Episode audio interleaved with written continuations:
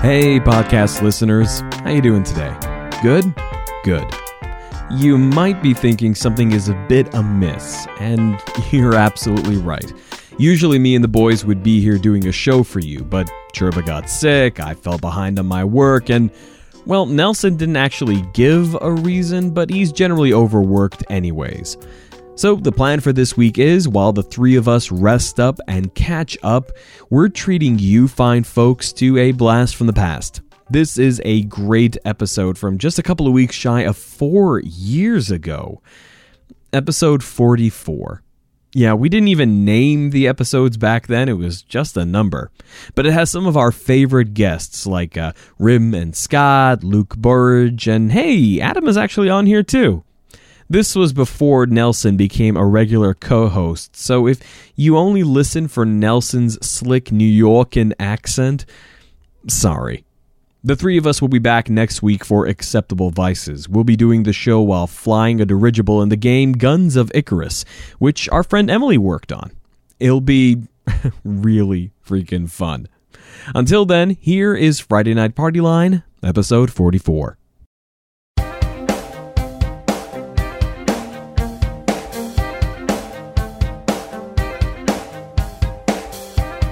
This is Friday Night Party Line, uh, episode 44, with uh, Scott Rubin, What's up?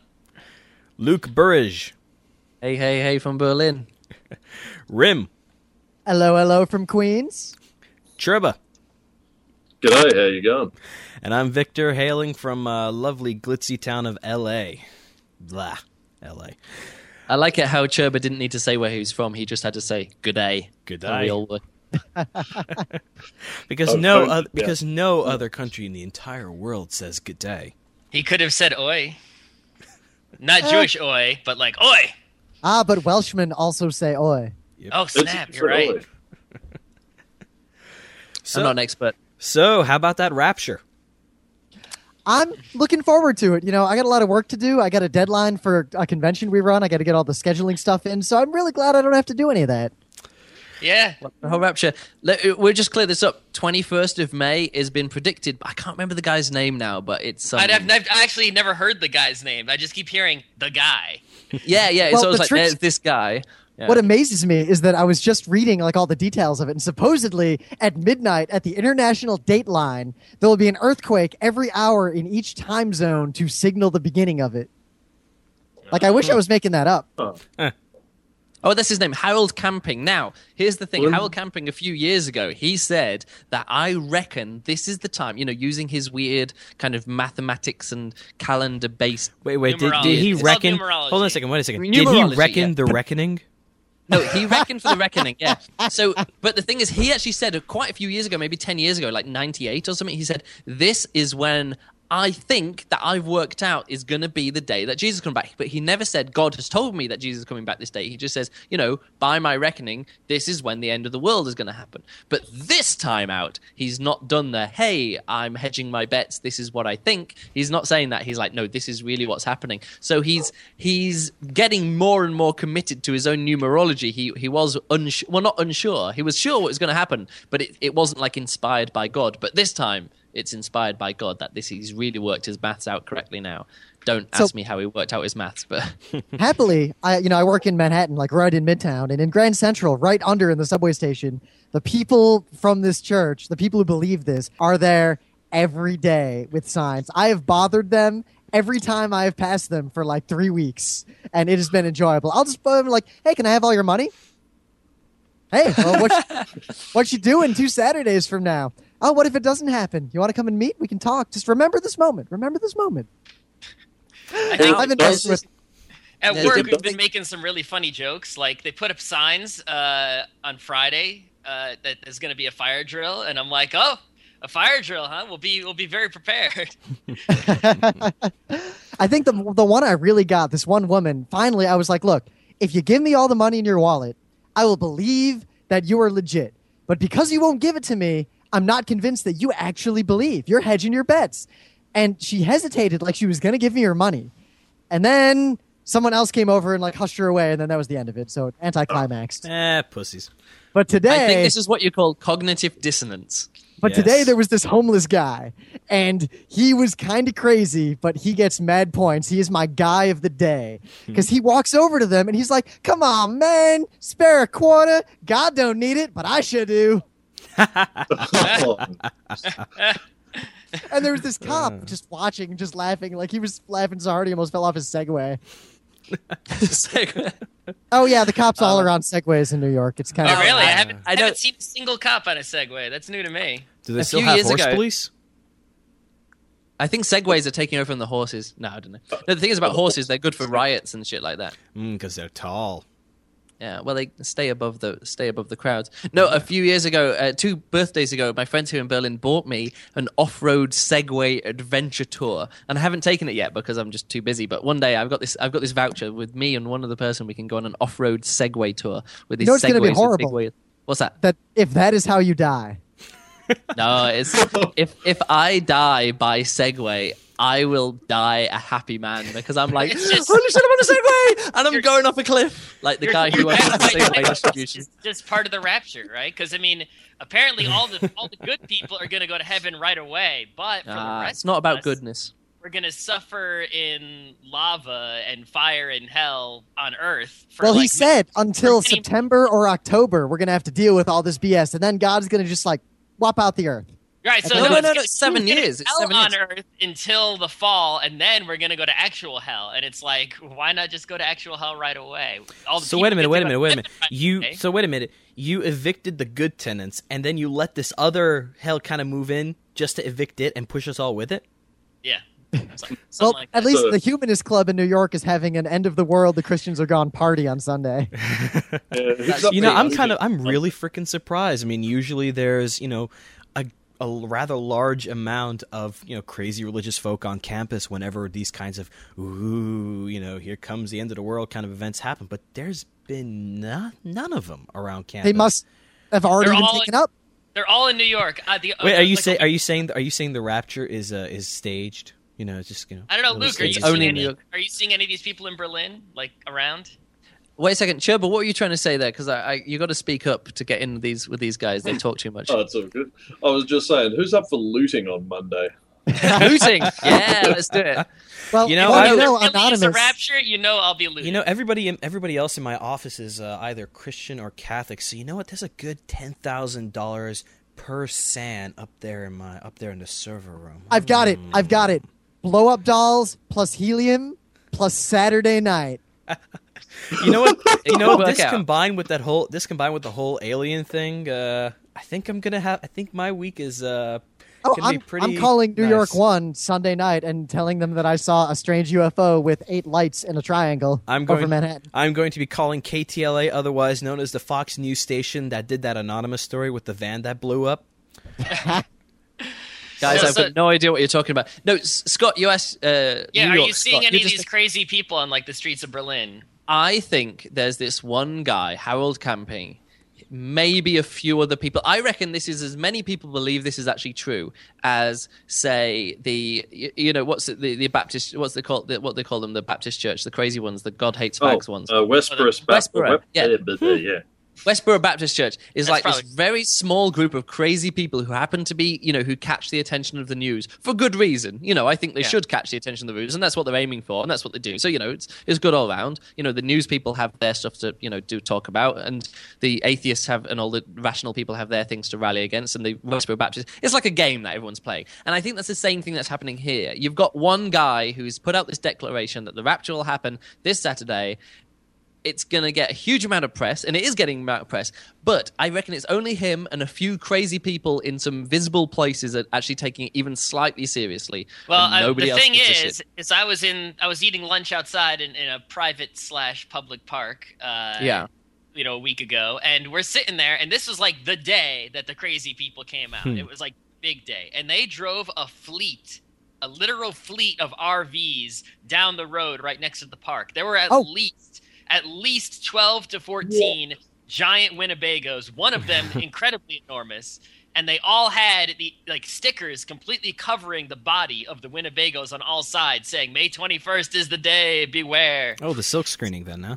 Yeah, so there's there's all you know there's I think there are more because the Westboro Baptist Church Okay. is like less than hundred people, Okay. right? Uh, okay, maybe maybe it's a, slightly different order of magnitude. So may, maybe instead of It's twenty a few. people, I think it's a few hundred. as yeah, oh, that's what I'm saying. It's maybe not 20 people, but 200 people, or at the most 2,000 people. But when you actually look at the population of any city block in New York, even that's not a lot of people. Well, maybe for a city block, I'm not sure how many people are in a city block in New York. It's but, you know, definitely less than one person per city block by a lot.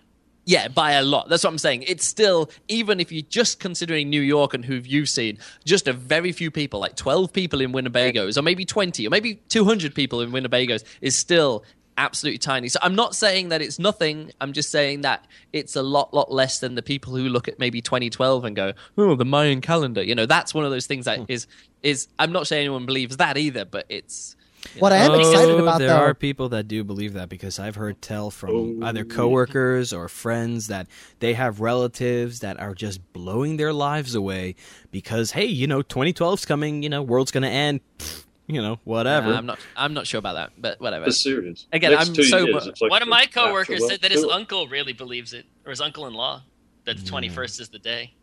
Say again, Churba? I missed that. Uh, the next two years is like the Rapture World Tour. It seems like every single end of the world prediction is happening like in the next two years. Then they must But be right. This can't But they said the same thing. They said the same thing with the millennium turning over. 99 to 2000, we had just as much crazy shit, just as much, if not more, because we had the whole Y2K stuff going on. So all like the tech nerds were going, "Oh, Y2K is that?" You know, so we had that whole other technological stuff. We don't have anything like that in 2012. It's all you know weird stuff. Boy, did I take advantage of Y2K. Yeah, what did you do? New Year's Eve that day, me, little kid me, went down into the basement. We had a ton of family over, right? We had I, like like at least thirty members of the family over in our house. I went down to the basement. I had my watch. I stood by the circuit breaker. Clock struck midnight. Ka-chunk.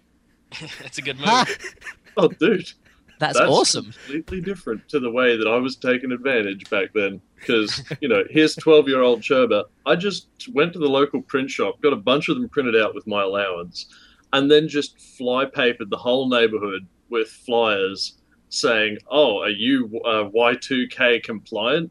Prepare." I can help you. Thirty dollars, and I'll fix your computer up for the Y2K bug.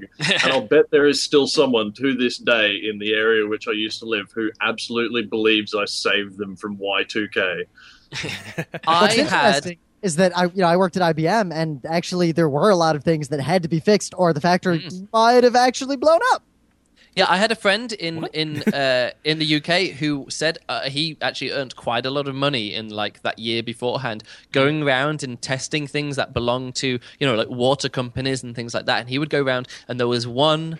There was this one water treatment thing that they did the test, and they realized that at midnight on that night, it would have flooded the water supply with some like toxic fluoride mix or you know whatever it is, some Whoa. big you know big maybe not fluoride, but whatever it was, it would have happened and that was the only thing that they found in a whole year but that's the way that they could justify getting paid a shit ton of money to go to all of these different installations you know these different water treatment plants and stuff. I the only thing that affected my life is that i actually had an aol um, email account at the time aol online. And Damn. the date switched from 99 to 100 so it, that was what happened.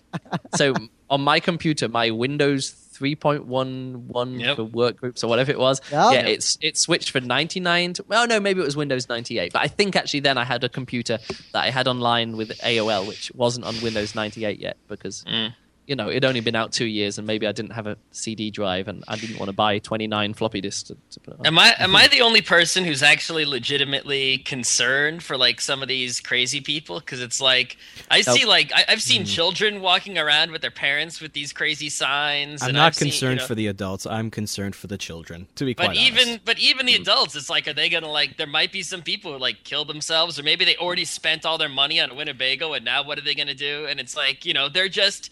I mean, let's face it, they're incompetent, you know, not smart people who have been deceived by That is the true. guy Yeah, with but the TV channel. you know it's what- not like they did it mm. to themselves. They're just, you know, they're they're not the brightest. you know what? And they got they Call got me a- rolled. call me a bastard, but you know what? It I see those adults and if I if they go ahead and they commit suicide or you know they ruin themselves, I can't I mean, I feel bad that they did that to themselves, But at the same time, you know, they're adults. They really should, you know, at least be a little bit skeptical about this sort of shit. I mean, I feel I feel the biggest victims if there are fam- you know, knowing there are families out there that are like this, I feel the biggest victims are, you know, the kids.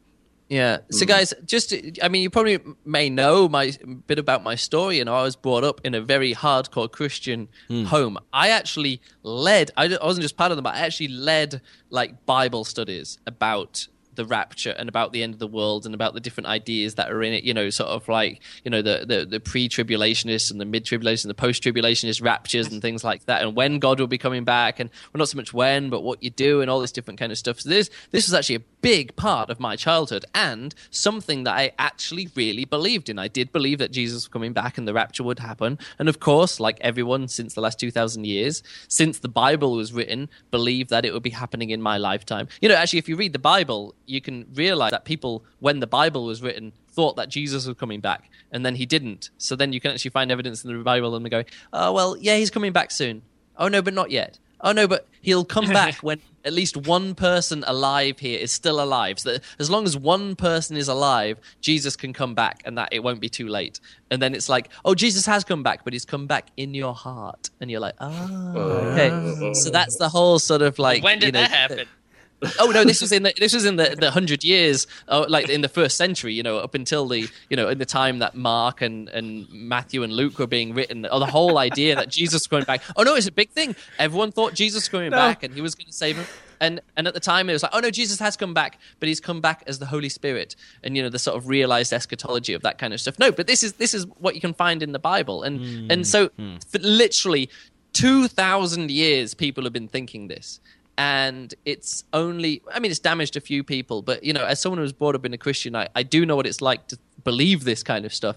But in a wider world there is this compartmentalization that happens in people's minds. And there is this you know you know cognitive dissonance that come sunday morning jesus hasn't coming back. 99% of the people will just go oh and they won't admit it to themselves that they're wrong, but they'll go back to their normal lives again. They'll they'll have all these different kinds of things that they do in their head. They'll be going like, "Oh yeah, what happens that Jesus was gonna come back, but we, you know, we were unworthy. we did it, no, yeah, we weren't unworthy, or we did a good job and we warned the world, and people stopped sinning, and then then said Jesus didn't have to come back anymore. And there's loads of different excuses that they come up with, and it'll only be the one percent of like the super crazy people. But Harold Camping, he'll just either say, "Oh yeah," he'll come up with a good excuse, or he won't. But nobody will care about that. He'll just lose credibility, and it'll only be the of the. No, he won't lose credibility because he's actually, according to some atheists I met on the street. Uh, Wait a second, guys. There's someone at my door. Keep talking. I'll be in the right. second according to some people from like the New York Atheist Club, they said that the same guy did the same thing like in the '90s, and he then had an excuse. So it's like what he didn't is lose he credit. making off of this? Is he is he is he selling any products or anything or them, what? According to them, he has a TV station. So I guess because a station, it, a whole yeah. station.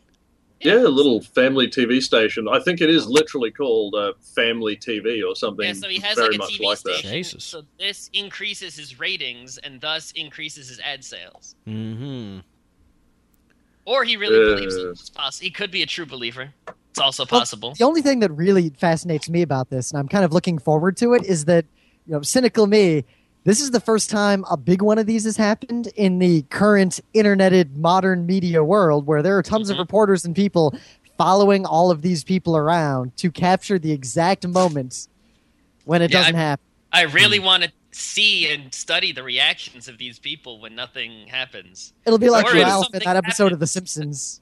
It'll be Rym, awesome. there is uh, Rym, there is something you can do here to actually help out you really need to recommend Jesus to your FiOS provider because I mean it took him three days to respawn the first time. It's Jesus Christ.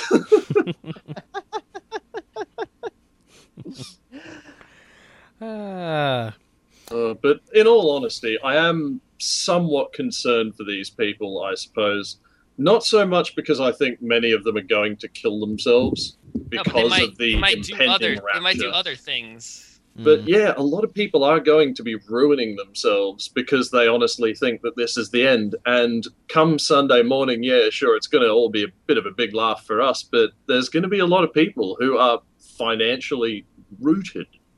They mm. have practically no money left. They've, you know, they've sold up their house I've heard of one woman who sold up her house and's cruising around in a rapture ready car and everything else.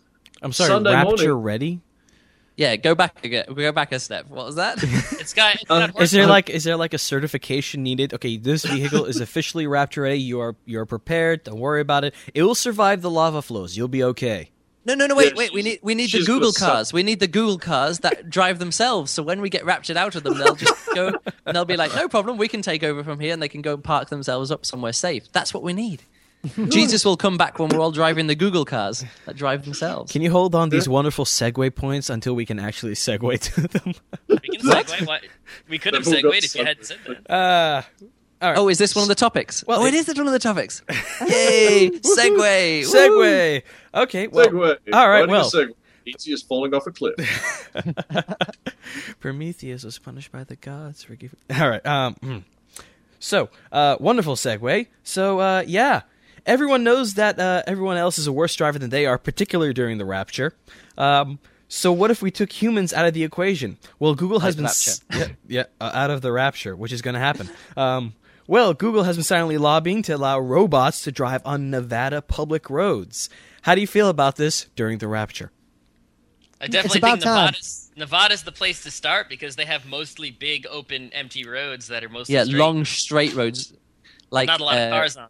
Even though supposedly Google has tested these in like cities and in very complex and dense urban environments as well, and so far, Oh, yeah. not only do they already have an error rate lower than humans, but they have never caused an accident. Yeah, I mean, apparently, according to the article, one of the uh, guys that was developing it used it to um, use one of these, um, you know, cars, self-driving cars, to drive his forty-mile commute between uh, his house and, uh, I'm sorry, his fifty-mile commute uh, between Berkeley and Google's headquarters in Mountain View over a thousand mi- oh, for like over one, a thousand miles. Yeah. Yeah. Well, I I mean, mean, that's these things- probably a route that you know it learned very, very well because No, you know, but the point is, most people drive the same route every day. Route Yeah. every day. Route, route, whatever. Route. it's up to you. Fair enough. Ch- Churba, what does routing mean for you?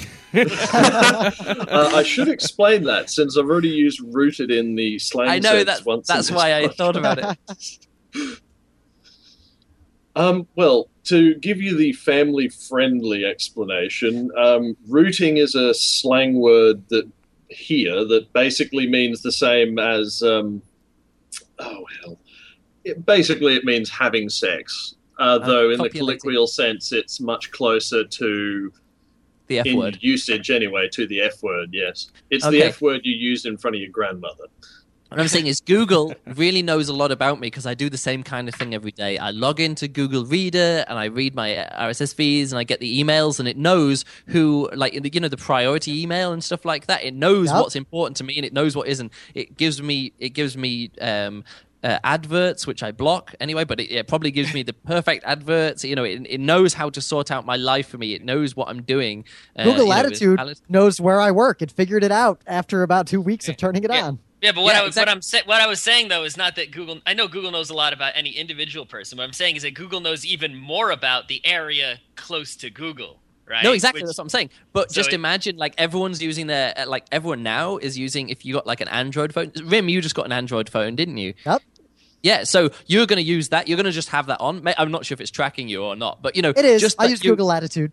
Okay, but you just going to work and back, you know, on your bike, it knows what where you need to get around the city. It knows the places you go to, and it it'll work out the routes which are more important to other people. So I think this is not just important for the cars. Of course, self-driving cars is really handy, but just knowing where people want to get to. Just imagine if Google was like, okay, instead of doing instead of doing cars where you um you know you're like okay i want to get from here to here with my car. And you call up and a google car comes and picks you up or you just get into it. It's like a google taxi kind of thing. Imagine that you don't even need to tell google where you want to get to. You just turn up and there's a google car waiting for you and going hey you normally want to go here at this time of day and you're like oh yeah shit i do. How do you know that? Because that's what google does to me this the, you know these days with my emails and shit like that. It's it's like a step ahead of me. And like on youtube videos it knows exactly what to recommend and you know with the with the with the rss feeds it says hey you'll like this and all these different things that google is awesome at. Just imagine if it goes hey normally, like we've got this email. Like if I turn up outside my front door and I want to get a taxi to the airport, imagine me turning up outside my front door and Google going, "Hey, yeah, we checked your email and you got this itinerary through, and we know that you're going to fly out here because you know Google has that." airplane software now as well hasn't it I, I think they bought that too so just imagine if i if i turn upside and i think i'm going to get a taxi and google is like hey we've got a car here for you it's free or it costs as much as a taxi or whatever you know they just link up these different businesses How and that's is the, the, kind what are we gonna do when the taxi drivers union is like, you know? Welcome. Yeah. Welcome. Well, that's oh sorry that's is this, is this There's so a- you have to bleep this I'll out. say this: the There's a bleep. technology aspect of this, like the, the driving cars and everything. I mean, that's a given. Technology gets better at an exponential rate, and this is going to solve a lot of problems. Like, what do we do about old people who can't physically drive anymore? It's a great way to get people around, Oh, but yeah. The legal problems are far greater than the technological problems at this point, and it saddens me that Google, as a private company, has to lobby the government to update the laws to deal with technology. The laws can't just be updated on their own. I mean, little things like do you really need an open container law in a car that drives itself? Or a talking while driving law? What's, a- what's an open In this container case, you Uh, in the US, probably you will. Cannot. In the U.S., you cannot have an open container of alcohol in any moving vehicle, even if you're a passenger, even if the car's parked. You just can't have it. You know that makes sense of so many movies that I had no idea what they were moaning about, and now it all makes sense. I'm like, oh. Well, here, here's another question, right? Let's say, because you know, even if the software is really good, the car drives really well with less accidents than people, right? If if suddenly, if everyone went out the, tomorrow and bought one of these cars, there would be at least one accident tomorrow, right? And Now, since you- I Well, see where yeah, you're going with because this. There's you're no just way you could- increasing the number of cars on the road that are using this system. Naturally, that just increases the chance that something that's going to go wrong. Uh, Well, riddle no, me that's this. the wrong way no, no. So it. who is liable? Is it the driver? Because it does have a manual yes, the driver. system. Yeah, the driver is Matt. Driver. The driver. But no, In- wouldn't Google be liable? Because No, Google the was driver. driving the car. No, the driver. Um, if I if I get if I get oh, if I open a spam mail and I start sending out spam, Gmail is not responsible. I'm responsible for what I do. And in the But in the, case car, of this guy, but the, what if the car is owned by Google? Like it's a taxi. yeah, it doesn't matter. Uh, it doesn't matter. If Yeah, I you- have a ride on, if I have a ride on lawnmower and I run over buddy and chop him up into little bits, it's not cadet that's going to be liable. It's me. No, but the, the lawnmower. What if it's a Roomba lawnmower and I turn it on and it's mowing my lawn on its own and it mows over the kid next No, no, no. There's a, there's a difference. There's a difference between a Roomba, uh, which is like something that bumps into your into your couch and changes direction, and a car driving. That's a stupid analogy. What we're talking about what he's trying to do. yours. I think he's trying to make the analogy between the robotic control of it. No, no, no. But the point is, Yeah, point I mean, you- what if, like what if a only Google way- car is delivering a package between two people and they rent the car from a third person? No one's in the car, and the car hits a kid. No, the, the, at the moment they're not wanting cars that drive without human supervision. Oh no, I- but that will happen. No, it will happen in the Someone future. but will put a is, at the sandbag in the driver's seat to fool the driver's seat sensor and send a car along. Uh, uh, uh, the point is that if it's your car and it's driving and you're sitting behind the wheel, they're not going to let any, these cars do anything without somebody sitting behind the wheel with their foot near the brake, their hands near the wheel. I mean, that's that's the situation that we have at the moment. Any other But things if that you have to sit like that, then what's the point of even having it robotically controlled? because it's safer. Well, yeah, and That's the whole plus you can you can do whatever you like while it's driving. I don't know, work on your laptop, eat a bagel. but then I'm not paying attention. So it, what, what's the point? You know, That- it's that's not paying attention. The as point well point is sit in that the taxi. the whole point is not having to pay attention. Drive, especially. I can see a, a tremendous value in this. For example, me driving from Los Angeles to Seattle for PAX, for instance, I could see a tremendous value in this because if I don't have to worry about, oh, gee, you know, the speed limit has changed from 70 miles per hour suddenly down to 40, or you know. Jesus Christ, that truck driver just slammed his brakes. If I don't have to worry about that, I the entire process would be so much nicer. I can kick back and read a book. I can play on my DS. I can work on my laptop. It's What are called the talking about? bus. The point is no, that but I- bus is so stupid because it takes forever. I looked No, th- how does it take Not, forever? not on the East Coast. on the West Coast. It does. Ugh. That's, Yeah, that's, you're moving, living in the wrong place. Guys, you're I missing guess- the point. guess- this Anyways. is not this is not a taxi. So when I was saying about getting a taxi, the point is that like I was just taking that to the next like to the next step, but that's not the step where we're at now. We're at the step where there has to be human supervision because we don't Oh, yeah. have laws, we don't have ethics. The only way that we can deal with cars moving, I mean, even trains, all trains have drivers except the ones at the airport. You know, the shuttle that goes like from the car park to the airport and between terminals. They are Actually- automated. There are a couple of automated subway lines that are being worked on in New York, and there's going to be a time very soon where there will be a couple of subway lines where there are no people on them running. them. Okay, that's fair enough. But what I'm talking about now is is cars. I, I, I, we can talk about Yeah. the future, and in the future, there will be cars driving around with no drivers at all. We're still a long. way- I mean, the the technology is probably there. These Google cars could you could probably just say, "Oh, drive from here to here," and it could probably do it, no problem at all, with no accidents. But, but that's not where we are. Well, I, well, I guess here's my point: that where we are now, the technological argument of you know when will it be this, when will it be this, isn't as interesting to me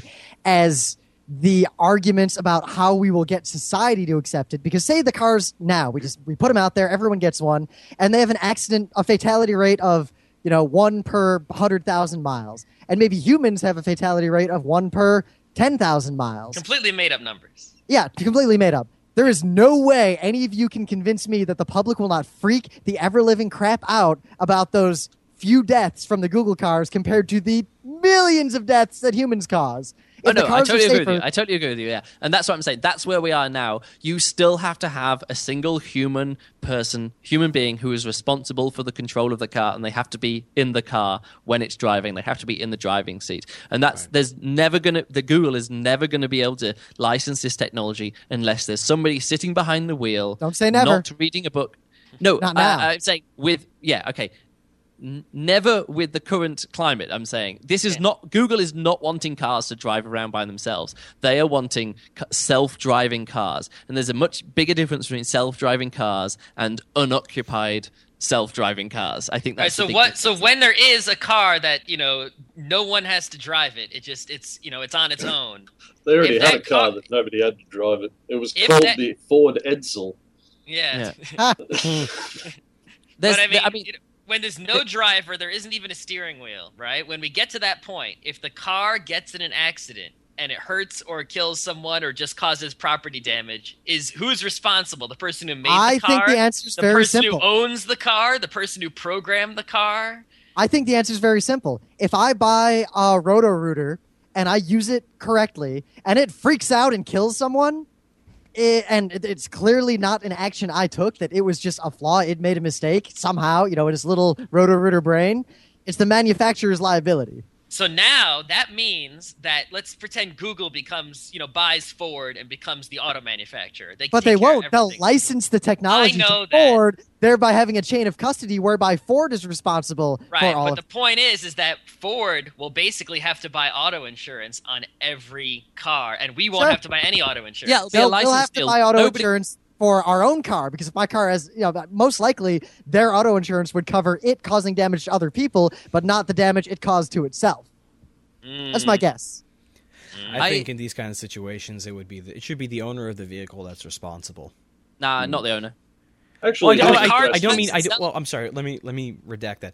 In situations where it is not very clearly a problem, like a programming problem with the car, where it can be conclusively proved that it is not a pro- problem with you know the programming or the manufacturing of the car, that it's not a defect, then it should be the complete liability of the owner. Oh yeah, the abso- vehicle. go through this- absolutely. Right. But I don't already think that had would these happen. questions with air crash investigation. There was always this big thing: who is responsible? Is it human error? This is all these big things with ca- with uh, plane crashes. Well, I read a great is- study recently that showed that something like 99% of auto accidents in the U.S. are human error. There's almost no Above. other cause of accidents. Exactly. I believe it. But the point is, with airlines, it's a different thing because human error has been reduced because these guys are trained like shit hot. You know, the guy, what's his, Sally Selfberg or what his name was, who landed in the Hudson River. What was his Yeah. name? Sully? Man. Sully Yeah, something, Sully. Sully Sullenberger. Like that. I mean, this guy's shit hot. There was nothing wrong with him. That was not to do. I mean, it was uh, bird strike and stuff like that. But they can. They, these guys, the, the um, air crash investigators, bring it down to these such tiny little things, and it's like, okay, if the sensor reader says this is human error and if it doesn't say that it's down to a maintenance error and that can be held responsible to the company and then the company has to pay out this insurance or well not insurance you know all these different things and they have to be fine you know all these different things like that I And think that's a, big thing very happening. apt analogy. For example, if I own the if I have a Google car and I don't maintain the tires and I override it telling me the tires are bad and it crashes, it's my fault. So the point is we have this already we have precedent already with with airline uh, stuff and that's and again it comes down to the same thing. Planes can take off fly and land themselves. Nobody's ever going to let them do that. There's always going to be that human guy there because we need to have that well not that ultimate responsibility but this, a lot of the time that's what we need as human beings. Well not as human beings in society at the moment let me put it that way. At the moment that's what we need and i think there's there's that we would have that kind of thing like sometimes like when the the concorde crashed was human you know when it crashed into the hotel in in france when it was taking off from charles de gaulle airport. I actually um on a cruise a, a few years ago, I was talking to uh, no, I wasn't talking. I, did speak to him, but there was this guy on there who was a uh, who who gave this presentation. He was a Concorde pilot for thirty years, and he showed pretty much exactly that it was nothing to do with Concorde. It was down to human error. It was overweight. It was eight tons overweight. They weren't taking off into the wind to save time. They took off away from the wind. Um, there was too much fuel in one of these fuel tanks, and it was actually something on the on the air on the air, on the runway which they went over it and it and it flicked up and it and it shot this bit of plane uh, this previous plane that had gone down a bit of bit of metal had dropped off it and it flicked up and it and bounced off and then weakened a fuel tank and then it burst into flames. But none of that would have happened if they'd have not loaded up eight tons worth of extra baggage and then in a hurry taken off not into the like away from the wind rather than into the wind and all these different things it was like and you think oh it was a mechanical error but actually no the air crash investigation they worked out that it was actually down to human error judge, judgment calls of human error and I think if you get cars that are driving themselves, you'd have to, you'd they would be able to bring down each incident down into that different kind of thing. Um, I mean, that's the way that I look at it. I mean, I, I pretty much agree. Really, the only thing that bothers me is that private companies have to say, hey, the law is not keeping up with technology. We made a technology, change the law, and use money and lobbying to do that. We never have legislators saying, hey, technology's moving. Maybe we should change the laws to deal with this moving technology. Yeah, I mean, you know, just in general, we have a government and a society that is holding us back, and I think what we need right now is we need a, a government that drags people kicking and screaming into the future uh, against, Here's you know, because it, it's really the technology is just moving so fast and it's getting better and better, but we're being denied basically because it's a it's a world of luddites. So we- you no, know, we is can- it what? What are the things that we're be- being denied then, Scott? What uh, uh, do you have a concrete example of something that could happen which isn't happening because of legislation? Uh, we could have internet that's proper- way faster. Forget that. Proper digitization of law. The fact that to this day, I can't relatively simply, with the technology I have, look up the laws related to some particular thing where I am right now. I can't be like, what are the parking laws? Can I park here legally or not? The fact that there's no way to do that is like one of the biggest failings of modern society, in my opinion. Okay, Oddly but enough, that's- I'm pretty that's- sure I can do that here. Yeah, I'm Ah. just thinking that there are, we can do that here in Germany. I'm sure there's a very Yeah, easy well, way to look up your. My Yeah, I'm complaints are primarily about the U.S. Right, but Okay. I mean, you know, there's something Makes every sense. country does that other countries, you know, don't do. Like in, uh, I was just watching a thing about how in the UK they've deregulated the phone lines, right? So there's yeah. there's literally thousands of internet service providers, or at least hundreds, you know, because they can all lease lines from the From phone BT, company, yeah. yeah, at a reasonable rate. But in the U.S., right, and this is actually funny because like there were even uh, like uh, letters and memos from AT and T and Verizon who were saying, yeah, this deregulation is good in the UK, but it's no good in the U.S. And there's the reason they're saying that is because they're the ones who own the lines in the U.S. Right. So, and the, because of that, the internet speed versus price in the UK, speeds are going up exponentially and prices per speed are going down exponentially. But meanwhile, here in the US, uh, we pay you know more for less internet than pretty much every other modern country. It's except for horrendous. except for wireless, except for wireless broadband internet, where you pay a lot less than everywhere else. really, how much is your uh, I pay 80 a month plan? for 4G like crazy fast. Yeah, but how? No, it's un, like how much data is that? You know, Oh, that's- unlimited. Yeah, exactly. I mean, I pay like thirty euros a month, and I get like for that, I get like two hundred and fifty megabytes or something. That's about that's about what I get. If you if you just the data plan for the iPhone Yeah. is about is about the same as that. oh, is it? Oh, I Uh, thought you get more. No, It's my the iPhone data plan on AT and T is about that price, but it, my bill is actually ninety something a, a month because you got to add in all the other crap they put on there. The, Oh, maybe- the, maybe the it's voice minutes I don't use, and the you know. Because I pay something. I pay something like hundred and sixty a month for Australian. broadband. Uh, Australian, yeah, Australian Yeah. dollars for which turns out to roughly oh three thousand American dollars or so at the moment. I'm not sure, but but So, uh, um, it's for capped. Uh, I have a download cap of about a terabyte at the moment. But I had to fight pretty hard to get that without paying an additional forty dollars. And that's a- that's a of that, geographic problem. speed. Yeah, that's a geographic problem for Australia though, because you only have so many undersea cables. There's just not enough for everybody, and to build another cable would cost a lot. And Yep. you know, most of the internet is in the United States. Yeah, Yeah. and that's a part of the reason we buy. We basically buy our bandwidth to the internet from the US, and that's part of the reason they have to charge uh, with. Uh, that's part of the reason they have to have uh, download caps. Sorry, is because they have to buy all of that bandwidth for a certain price, and to give people unlimited bandwidth, they would essentially be giving away for, partially for free what they were paying for. So here's an example to get back on topic of something. Look at Robocop. copyright law.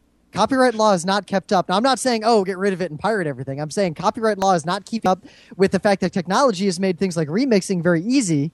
And yet, simultaneously, the copyright laws in the US are such that it's only okay to steal other people's work to create a new work if you're parodying them. But if you're doing legitimate or sort of like like I respect this work, I'm making an homage to it, that's actually not as protected.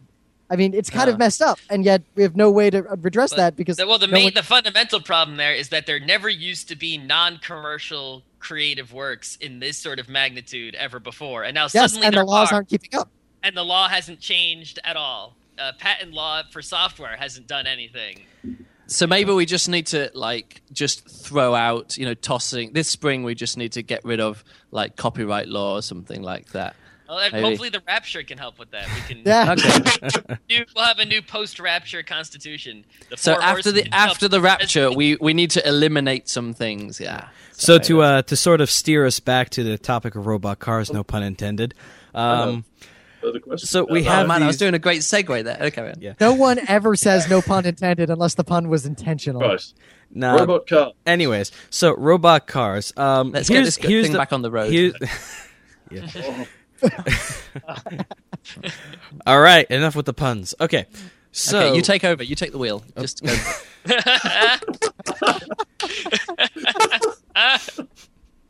You magnificent Uh. Okay, so uh, we have these robot. hmm, we'll be having these robot cars. Will any of you buy one? Yes, absolutely, Yeah, almost oh, totally. immediately. Oh yeah, yeah. No problem at all. I would just yeah, yeah. If I could drive somewhere, even if I have to drive with my hands on the wheels and with my feet sort of like see near the brake pedals, if I can just like stick on an audiobook and I don't want to read a book. I don't want to like actually read. I don't want to not pay attention to the road because when I'm driving, even when I'm in the passenger seat, I want to be looking out the window and see what's going on anyway. But I want to feel like a passenger in my own car. Yet in an emergency, like you, you know, when you're in a passenger, you're in a passenger, as a, you're as a passenger in a car, and you're looking out, and something happens, and you're like, "Holy shit, look ahead!" And then the driver's like, "Oh yeah, holy shit," you know. And you, even as a passenger, you can see things further ahead and in different, you know, in, in different ways than a, in a than a driver would. So I just want to be a passenger in my own car, still be responsible for it, but sort of like on a slightly Yep. Less- I would honestly, I would cut out pretty much all the flying I do, except for places that are more than like 600 miles away, and use the car, robot car for that instead. Yeah, I probably I wouldn't buy one if I unless I had a lot of money. I could afford to park it somewhere, but I would definitely get like a zip car for you know I'd, get find some way to rent one or whatever. Scott, would, it's a robot car. You park it somewhere free, and you text it and say, "I'm going out now," and it comes and picks you up. Right, but it, I guess you could do that. But it, could it move itself to the opposite side of the street? No, parking? no, I don't. I'm not sure that's what we're aiming for here. I think just a car that when you get in it, then you don't have to worry about driving. Actually, I'll say this: what I would, in, in all honesty, what I'll likely do, because this will probably happen in the next decade or two, is I'll get the zip car equivalent of that. Yeah, that's what Yep. I'm saying. So Yeah. Scott, uh, no Churba. uh, What about Australia? You, you ever gone a long road trip across Australia? Because that takes like a few weeks to drive across, doesn't it? I have actually. I we actually went and did uh, quite a while ago when we all just had our licenses and we were enamored with the Cannonball Baker Sea to Sea, sh- uh, Sea to Shining Sea Memorial Dash. Uh, we actually drove from Brisbane across the centre of Australia to Perth. It took two days, uh, including time to swap drivers and everything Wait, else. Though we Two were driving, days. we were driving pretty much twenty four hours a day. Did, did Oh, you wow. have to like stop because kangaroos are blocking the road or whatever? Uh, no, but we did nearly hit a kangaroo, which would have ruined our chances by pretty much destroying our car. Kangaroos are big, heavy things. I'm trying to swear less this episode, but uh, Not- they not are really big. moose. And I thank you for that. Less Yeah, bleeping. But if if on that thing, if you weren't just going for a dash, I mean, if you could have just gone, okay, um, if we well, could say Google take us take us across the country, would that take away the the mystique? Would that take away the not the mystique? Would that take away the uh, the appeal of driving across the country, of doing one of these sea to shining sea dashes? If if the car was doing the attention for you, I think I think hmm. so. I think in terms of you know, I I mean, it depends on the purpose of the drive. I mean, if you're going to you know drive across the country, we're gonna do it. I mean, then yeah, you don't want the auto driving car. But if you just need to get from point A to point B, yeah, the you know the self driving car would be a better thing. I mean, Even if you're Yeah, doing the road trip, I would much rather have the robot car do the driving of, say, my ah. Winnebago, while we're all hanging out in the back playing board games and looking at the scenery. See, What well, if- you What know, for if there's me, an- I mean, for long distance driving, like like I said, for me driving from say from LA to Seattle for PAX, I'd want the self driving car. But for daily driving or I'd you know, still for- want the self-driving car, and I this Why is someone. you want the I wouldn't car? because I would I'm coming- because I'm I'm big on the enjoyment of driving. I really enjoy driving. Not for but I do too. I, I I drove from Michigan. I had a car since the day I turned 14. Like I drove to high school for most of the time I was in high school. I drove 100 200,000 miles Yeah, since I Right, but sold my save car. save your joy driving. Go down to like the racetrack to drive for fun. You know, don't drive for fun on the road where you could hurt other people because your driving is guaranteed to be less safe than the, than the car driving itself. oh, putting other pulling out the moral argument. You're pulling you're putting your other people's lives in danger and your own life in danger for the sake of fun when you could save the fun for a safe environment like a racetrack. So wait a second. Let's See- flip this on its head. Let's flip it on its head. So at the moment, I was talking about okay, let's have a car which drives itself, but yet you are the final person who's responsible for it. And if in an emergency, it's possible for you to take over and press the brake if the car doesn't see the kid running out in front of the or whatever happens. You know, you you can take over by pressing the brake, and it says, "Oh shit, let's stop as quickly as possible. Let's get this stuff." on the road." But what if it was the other way around? You were driving, but there was also the robot driver hanging out in the background that if anything happens, it could take over and say, We "Holy already- shit, this person's You about." could buy that car today. Mercedes sells a car like that. You know, plenty of people already sell that car. You can buy it and drive it today. It's on the road right now. But Yeah. you could drive that car off the road. So if you were driving that car and you just went, F- it, I'm going to drive. Th- oh, sorry, I'm swearing again. I'm a bit drunk. so if you just went, blow it, I'm going to drive through that barrier and just off the edge of this cliff. There's nothing in that car that would stop you doing that. Yeah, there is. Ex- Yeah, it- there is. what? Collision, like, de- di- collision detection between your car and the guardrail. Uh, No, okay, line detection for you know when you're crossing the lane. There, there. If you get one of these Mercedes cars or one of these cars that has the sa- this safety system in it, and you try to just drive it into a wall, it will stop before you get to the wall. If I was just own. driving down the street and I just pulled the car, like if I just went like hard right, like I just pulled it down hard right into oncoming traffic, what would it? What would happen? it would probably try to stop itself as soon as it detected that you were heading for a, a wall. And it also has side detection, so if there was a car right next to you, it actually wouldn't turn; it would stay in its lane. and not would only it that, not you only that, to turn? uh, would it Mercedes warn you not to turn, or wouldn't? Would No, it not wouldn't yet? No, warn it would, you. it would So- actually physically not turn. No, it wouldn't Oh, warn no. you, and I don't think it would not turn. But I think what would happen is that it would detect the sudden change of the geometry of the suspension because just because you're turning so quickly, and it would try to keep the car in control. So as you're turning, you're not just swerving.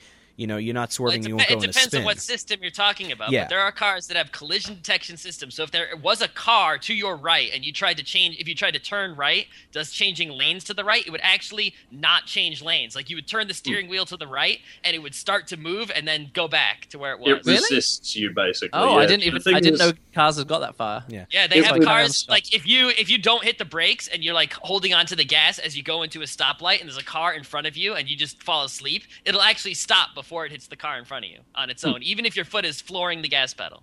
It Really? tries to stop you, but how successful it's going to be is really down it's- to it's the gonna hit the situation brakes, and how you know? determined you are. Yeah, you But might, what Now, happened? here's- But but I'm saying if it was a Google car and you would try to drive off drive it off the road, it wouldn't even let you. It wouldn't even have to think about not letting you do it. It already know in advance that that's not where the road goes, and no, we're not going to drive off this cliff. I'm just okay. So it already exists. So, but I'm just saying, take that to the next safety level. That it's like. That, that, that it's not even helping you drive safely. It's like only letting you drive within certain limits, and then you can drive all you want. Maybe that would Okay, that- that would take the fun out of driving. Maybe I don't know. Not- Yeah, Well, to okay. kind of You back know what? to kind of back it up a little question. bit, to kind of back it up What- a little bit, Scott made the argument that you know we should that it's absolute that it's kind of morally imperative to not drive on the road if the availability of these self-driving cars exists. Here's my question.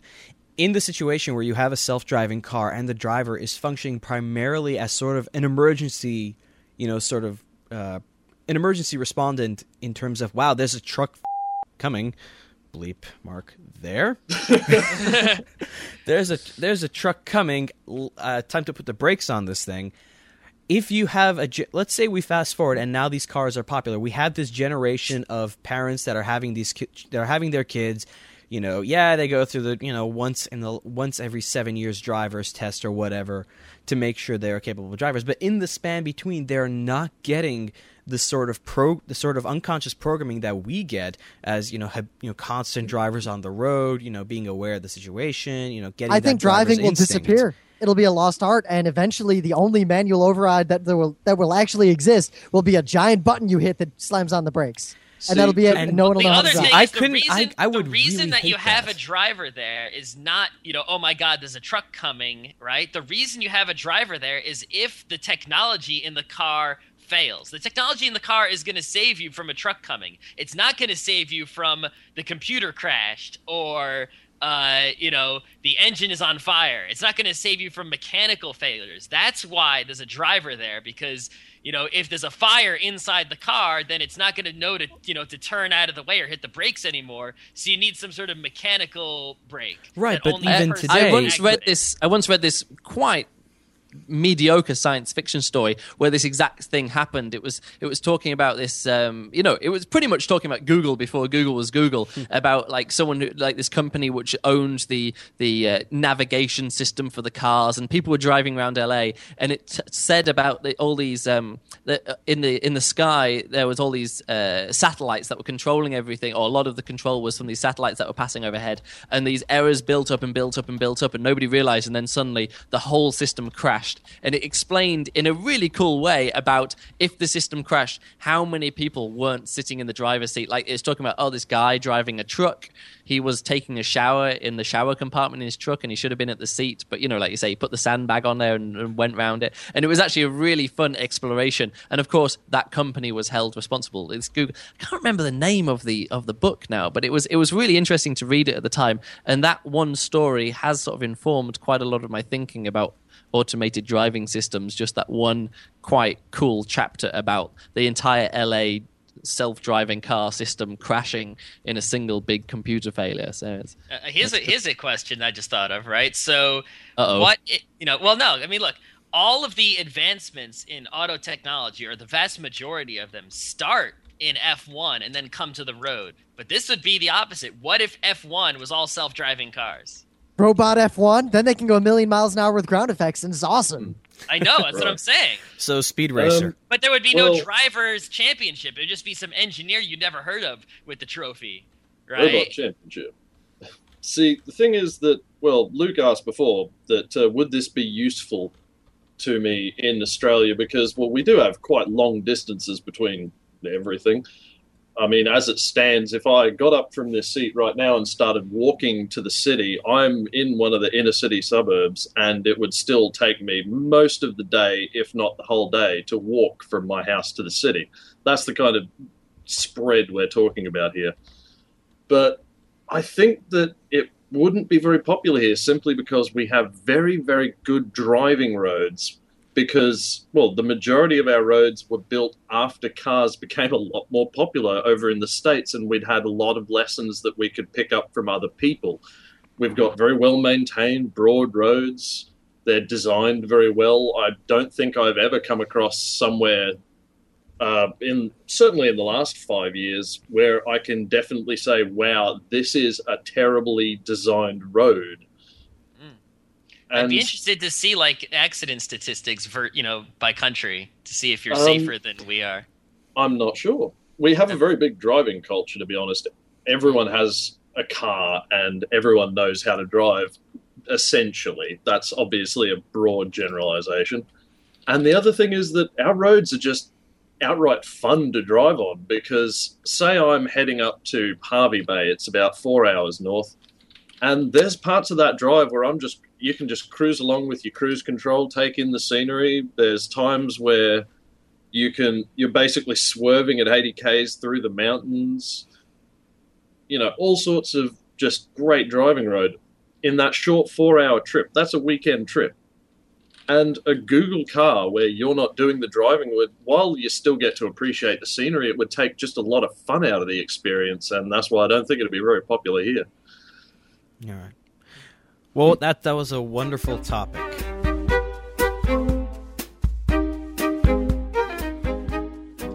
And for our next topic, we have a surprise guest with us. Say hello, Adam.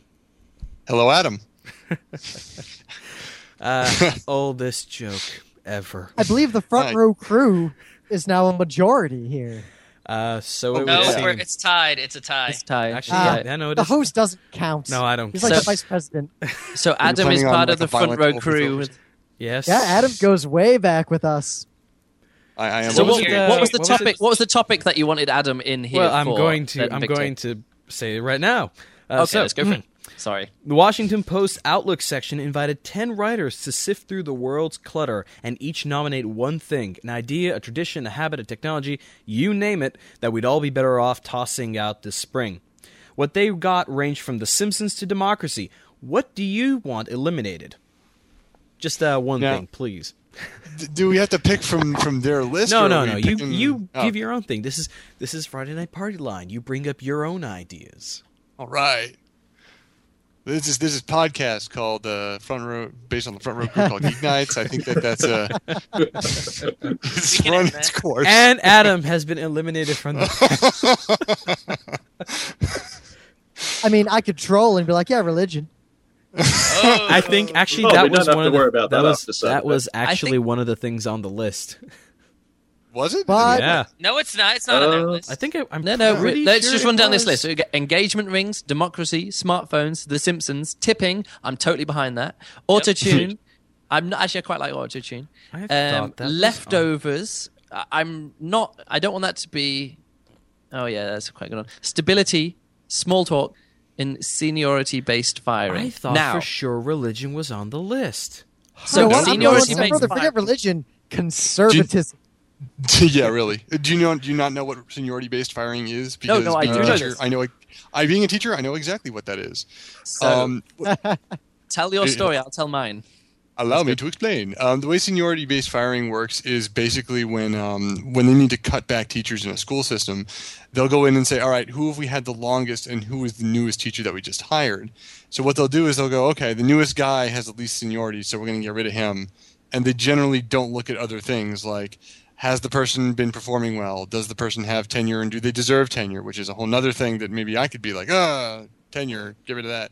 But um, what what it causes is a problem where you'll have teachers who've been around for a long time that maybe aren't learning or aren't progressing in how they teach, and you'll get rid of somebody who's new who is maybe better versed in technology or has really new ideas like the guy who's the minecraft teacher over at um, oh god in new york city oh man that guy i think I think it was New York City, but there's actually a Minecraft a guy who has a blog, Minecraft teacher. But he would have been someone who would have been laid off, for example, because he's only been teaching for three or four years. Myself, I've only been teaching for like four years.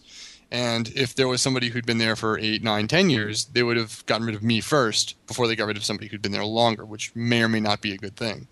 So yeah, you know. yeah. it's not well, just not only do not only do I know about everybody. this, not only do I know about this, I've been a victim of this. So I was working at a TV Oh. company, and I had been there only about a year. And I had a degree in my degree was in creative music technology, which is you know sound recording, you know studio work and things like that. And I was working as a sound technician. So they were need, they were firing some people in the broadcast department. These are the guys who you know made sure that the TV station stayed on the air, you know, connected to the satellites and stuff like that. But generally, they just sat there and pressed a button if anything went wrong. I mean, it was a, it was a difficult job. I couldn't do it, but that's what they were doing. Anyway, these guys were being fired, and they looked around and I was like, okay, well, maybe we can get some of these guys not to be fired. Maybe we can transfer them over to other departments. And they were like, oh, this guy, he can go and work in the sound department. And he'd been with the company longer than I was. He was getting paid more money than I was. And yet he came over into the sound department, and I was teaching him his job. You know, I was training him to be a sound technician to do what he needed to do. I'd only been doing it a year, but I would already been there. You know, he'd been there a few years. I'd been there a year. I was training him to do. He was getting paid more than me, and he, I was training him. A few months later, another round of layoffs. They looked at the list and it's like, who's been here longest?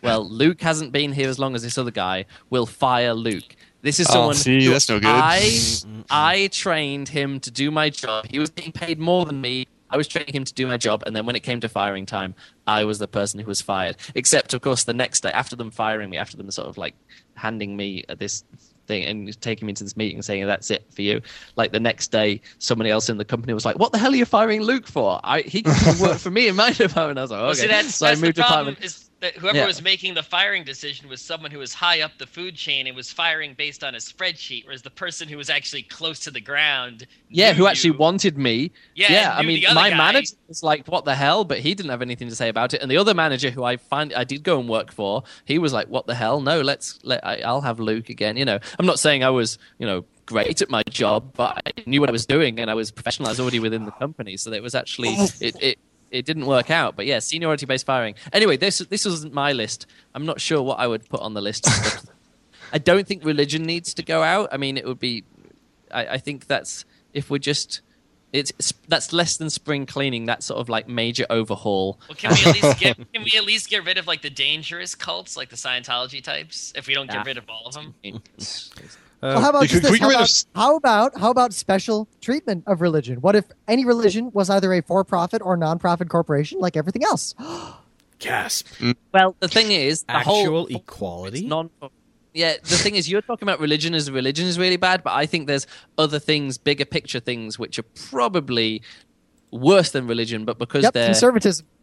Yeah, okay, like like I say, exactly like Well- conservatism. Maybe that's that's probably worse than actually religion itself. Probably. I also I probably think that wrong we might be jumping into giant, giant issues here because I could easily be like the Republicans, and that No, would be I, I want to keep it ah, down to like smaller that. concepts. Engagement rings, I would get rid of. I, you Yeah, know, one of those things that agree. I would get rid of is is like no, maybe not engagement rings, but something more on that sort of level. Like, Diamonds as know- engagement rings. My wife has sapphire engagement rings. hmm That's good. Yeah, but your wife is cool. Well, see, that's, I think that's when we were looking up. Uh, when we were getting married, we were looking up like what the average American spends on whatever. And back when we were getting married, like the average American was spending something like eighteen thousand to twenty two thousand dollars on just the wedding. And then they were saying, "Oh, well, you should spend the equivalent of three of like uh, one third of one year's pay, like one year's pay on a ring." Yeah, you know who was like, says that? The out company selling mind?" this stuff, or the company, the people who say how much you should pay. Yeah, okay, that's what I get rid of. I would get rid of expensive wedding ceremonies. That's what I. I would get rid of. Spring cleaning, expensive wedding ceremonies. It's it's a waste of money. You know this this thing what they they have. We were just talking about Google before, and Google just went, okay, we're just going to have mapping in all of our things, and our iPhones are just like, hey, we're going to have maps in the phones, and now people don't need the GPS system. I mean, you can still get your sort of TomTom or whatever you know, you know, Navi, whatever you want to call them in your car, but generally Google sort of outdid that, and you just go, okay, now it's just just part of the service with your mobile phone. I think that's what we need with sort of like weddings and law stuff and other things like that. We can just go, okay, now it's just part of the service that some internet service provider just goes, oh, well, not service provider, you know, So of you're like saying some- you want you want there to be an engagement and wedding app? Yes, exactly. That's exactly what I want. You just get this, and, in, and you don't have to work anything out. It just goes, okay, just turn up. Everyone, you just like you just say to your friend, you just download it, and it automatically gets downloaded to all your friends' phones, and it says, hey, be here that time. Turn up with a present, and if you're not quite sure what to buy a present, press a button here, you press the button. That's great. You I love you. It's going to be de- delivered via Amazon. You don't even have to worry about it. And all the things that happen, flowers. You just uh, you just get the app, and all you do is enter in the enter in the name of or the date of your wedding. And maybe it'll even sort out the date for you. Maybe you can have something like Doodle.com and sort out the date for your wedding, which isn't just good for you, but good for all of your guests. Like my sister said, I'm getting married this summer, and I said, if you're getting married at this weekend, I'm going to be at the European Juggling Convention, and I'm not going to be there. She said, yeah, I'm getting married that weekend. I said, and I was just like, well, I'm really sorry. I missed it last year to be at my brother's wedding, and I'm not sure I want to miss it two years in a row just for. And she she rescheduled her wedding. You know that kind of thing that you want. But just imagine. Well, she, it wasn't just for me. There was actually it was a bad date for most people except her. Oh, so, you made it uh, sound like No. I'm going to judge no, it wasn't just because of me. There was a, quite a few other people who couldn't make it that weekend, so she she did reschedule it. But it was one of those things. But just imagine technology. You just could press a button and it just sorts out all your weddings, and it doesn't cost anything. Some Web point two. Two, two, Web 2.0 company just sorts it all out for you. Sort of Honey, I love you. wedding. I want to spend the rest of my life with you, my dear. Dot- There's an app for dot that. com. Yeah. And then you could. Uh, what'll happen is all the all the engagement rings and the bouquet and everything will just be. They won't actually be real ones. They'll be little digital ones you can buy. No, no, no, no. You app. want them. you And then you'll have someone's five year old accidentally hitting the button and spending like twenty thousand dollars on imaginary wedding stuff.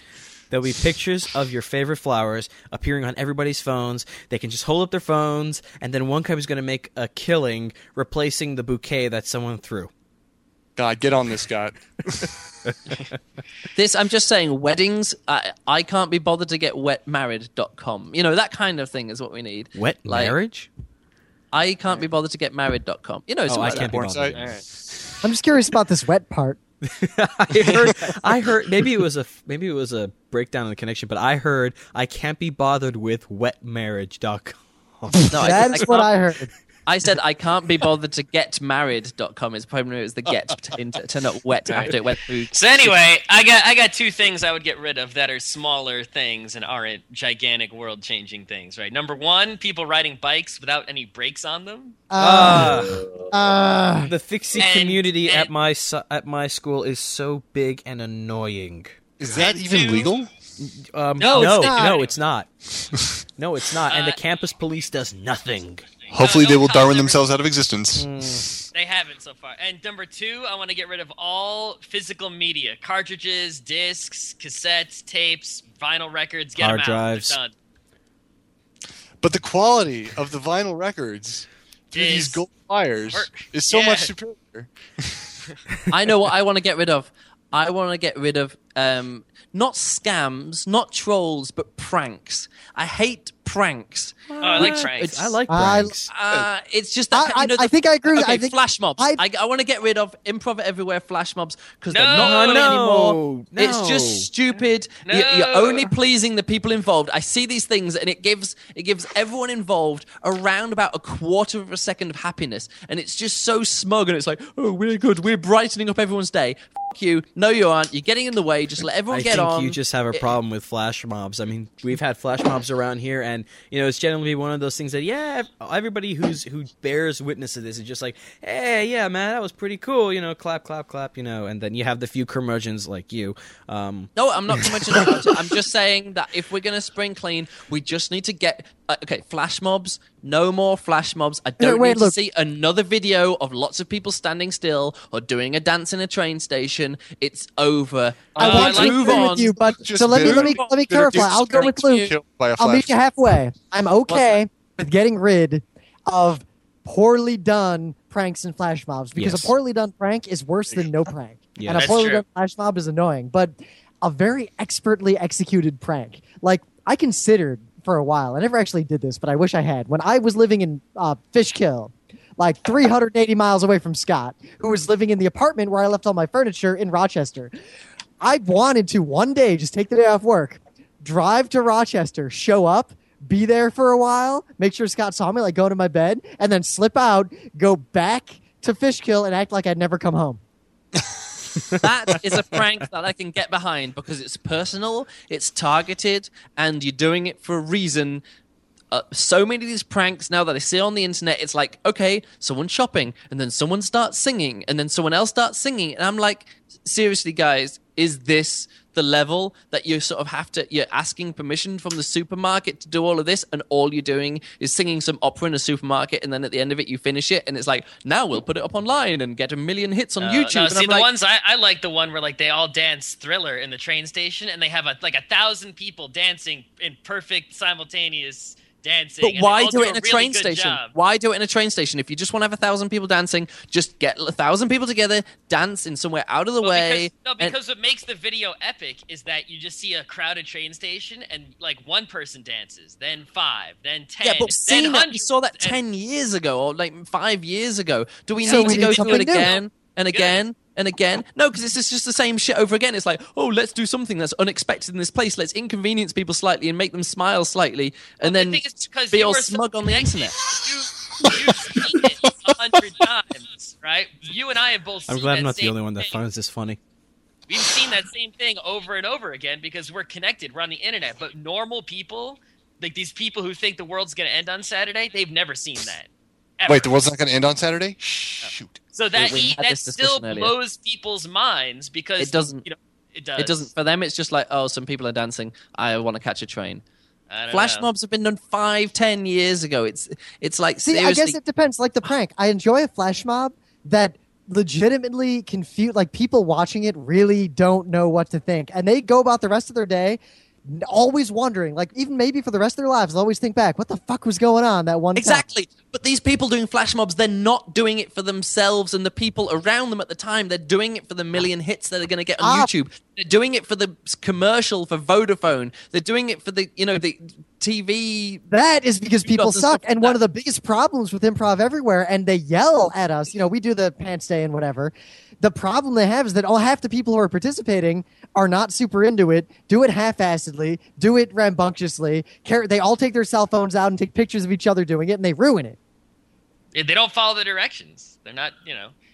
That's what's so, Exactly. that's what makes that thriller in the train station video so good is how everyone actually learned the dance and is doing it properly and expertly and they're doing a complicated thing in unison and they obviously are all really really into it whereas you know it's a lot some of the stuff that goes on here most of the people they're not you know they didn't try very hard uh, and they mess it up and they don't really care you know if they do it in a sloppy fashion that's not impressive What What I I reckon would would want- be a laugh think- would be uh, counter flash mobs.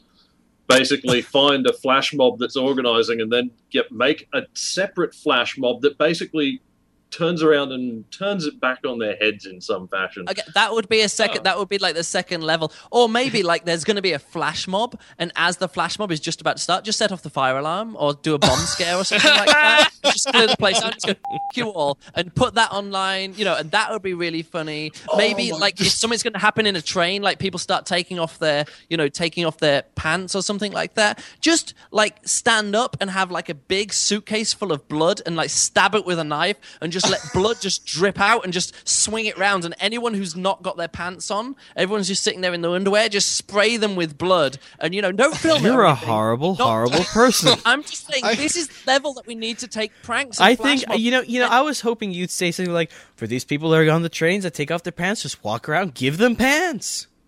See, that would be clever. that's See, what what- going to see. But no, no, year- you went, you went, To have fill a a suitcase with blood, stab the suitcase, and then spray blood on No, everyone. suitcases isn't enough. We've got to get a train. We next time. Let's do this. We need to talk to the MTA in in New York, and next We need, time now we need to torture people.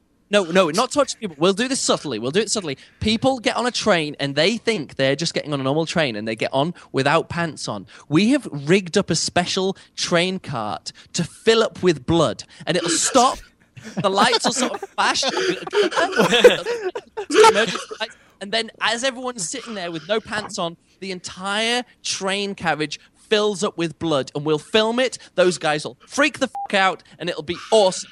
That's the What's level going to happen? to Here's, take. here's the what I prop see. this one problem is that the car the blood will just leak out of the bottom of the No, car no, no, we'll have to we'll have to build a special prank car that the people who get on they think they're taking part in an I don't think the ev- MTA is going to go along with this plan. But I don't think Well, here's anyone what would go along with this plan. Not doing it. This is the thing, it's like- I don't want to do any kind of prank that uh, the MTA has to be in with. And these people who do these big pranks in supermarkets and, and places like that, like the sax guy, you know, the sexy sax guy, what is it, Careless, Careless Whisper guy, he's funny because he's turning up. He's ruining everyone's day playing stuff really loud. And he gets kicked out by the police. These flash mobs who don't get kicked out by the police because it's all too organized and stuff. It's like, well, where's the fun in that? I mean, I'm not saying anyone can organize a big flash mob like that. I'm just saying this is one of the things that needs to be out in spring cleaning good pranks, targeted pranks onto single people. You know, there's that college humor one where these two guys prank each other and outdo each other, That's and there's the one, one. guy. Uh, they, they, there's the there's the um, the malfunctioning parachute jump, which is just hilarious, and then the basketball court where he takes the blind shot, also absolutely hilarious. Those kind of targeted pla- pranks, which are done for the internet audience in mind against one another, are awesome. When you're pranking like an undefined population within a location in a city, it's like don't just don't do it. Stop doing it. Stop thinking you're cool doing it. It's too easy. Like I saw one with with improv everywhere. This guy, and they're like, okay, everyone off the ice at this this um, ice skating rink. And there's one guy who stays out there, who's falling over. And then the prank is, he turns out he's not actually a shit skater. He's actually a half mediocre skater, but slightly better than people thought he was going to be, but still a bit shit. But he can actually sort of skate around on one skate, but everyone thought he was shit. And everyone goes, Oh, that's clever because the music came in and he danced with it. It's like, No, that's not clever. That's fing stupid. He didn't do anything clever. You're not doing anything clever. He wasn't a very good ice skater. If he'd done like a backflip on the ice and then gone round and then chopped his head off with his own ice skate and just went, Ha! like that. Jesus Christ. I think it's getting, I think it really is getting late. You should. Um, it's your See, actually, uh, Luke, Huh. here's a prank you might appreciate. The Jasmine Revolution. It's basically people trolling the entire Chinese government by saying, we're going to have a revolutionary flash mob. But what you do is you go to a very public place in China and then you act very normal, do exactly what everyone else is doing. And of course, what- nobody's actually going out and doing the doing nothing thing, but the Chinese government is freaking the f- out because they think these people are doing, are basically acting completely normal as a protest against the Chinese government. okay, that's more of a that was more like a prank protest kind of thing. But uh, uh, yeah, yeah, I'm I- I'm just saying these public pranks, which isn't a prank because I think just pranks have to be targeted. And this improv everywhere stuff, well, not improv everywhere, improv everywhere inspired stuff, and and you know, like the time when. You know, we've I'm got these. the We've first got. the first We've time they got. did Um, in Central, this first time they did something in Central uh, Station or whatever it is in New York. Was it Central Grand Central, Grand Central. where everyone stayed still for five minutes and then kept going? I looked at that and I thought that's awesome. The second time anybody did anything in a train station, I'm just like, well, that's no good. You know. Anyway, you know, we've move got on? prank. Yeah, we've got pranks that Luke's is suggesting with blood and people chopping off their heads. All I want is, you know, a removal of artificially inflated, artificially deflated speed limits. I mean, that's all I want. That that could be done away with. That's Well, I when we have robot cars, we'll be fine. that's it. A second, that was a reverse link. We can't do reverse segues. Can segues reverse? I No, don't you you just know what? I'll, I'll do a I'll do a mundane one because I was doing these very highfalutin things. I want to get rid of change. In fact, I want to get rid of cash. I'm I good with that. I'm good I with the whole cash. Cowboy Bebop card fact- system. Today, I went to a Japanese restaurant to get like some cheapo food. My bill was like nine dollars and fifty cents, and I don't I don't even carry cash anymore. And I go up, and they've got a tiny sign on the register that's like ten dollar minimum, which is okay now because the rules change. So I look at him, I'm like. I'm like, it's nine fifty. I don't have any cash. What do you want me to do? And they were basically willing to let the food go bad rather than let me pay with my credit card. I ended up hell? because I was really hungry and I bought like some tea to bring it over ten bucks. and I'm never going back there again. I've had they, they have terrible service anyway, but I'm done. Unless I don't know, I still I'm okay with paying cash at like the dumpling cart because that's the only way I'm gonna get dumplings. Yeah. I got I got something that we could uh, we could put to put to rest already is allowing the media to give time to crazy conspiracy theories. I'm tired of seeing a basic news story about how you know freaking. But you, Ollie you can't get rid of Yeah, freedom of freedom of speech. speech. I mean, no, I don't. come It's not a freedom of speech. It's Yes, can it just is. Stop. It No, can we stop? Just no. Can we stop letting How the is it media pay not? attention to it? Just to stop paying attention to it. Every time somebody says You know, something, I- it, it You know, says if like we I have all video of stop paying Obama's birth attention in to Kenya. it, if we all stop paying attention to it, they'll take it off the air because it's bad ratings. I know. It's what makes me crazy. I just I want them to stop uh, paying attention to it. Paying attention to it. I'm not. we I talked about. Sorry, don't watch TV. If you we talked watch- about the rapture early on, and we had a good fun talking about the rapture. Just think about what we just did. We've talked about the rapture, crazy conspiracy. Well, it's not conspiracy theory, crazy religious, whatever, whatever. But it's fun to ch- talk about, and it's fun to react to. And of course, people are going to react to it and have fun talking about it. True. Oh, you want to piss a bunch of people off? The Dvorak keyboard. Fuck that keyboard. Uh, Uh, my brother uses Dvorak keyboard, and I'm like, and I sit down and l- type in his, but he doesn't change the keys around because he's got a laptop, but he changes it around because he touch types. And I'm just sit down, and I was like, what the hell? and it's, What is it's this just one- gibberish I have just typed Yeah. out? Uh, and uh, yeah, it's I'm n- never sure about the Dvorak keyboard. I'm, I've never seen a convincing argument either way about anything. This kind of stuff. Actually, I'm also getting kind of tired of installing. Oh, go ahead, Churba. Sorry. Uh, oh, don't worry, this is a very brief, a very strange coincidence. I once got called a douchebag by John C. Dvorak on the No Agenda show.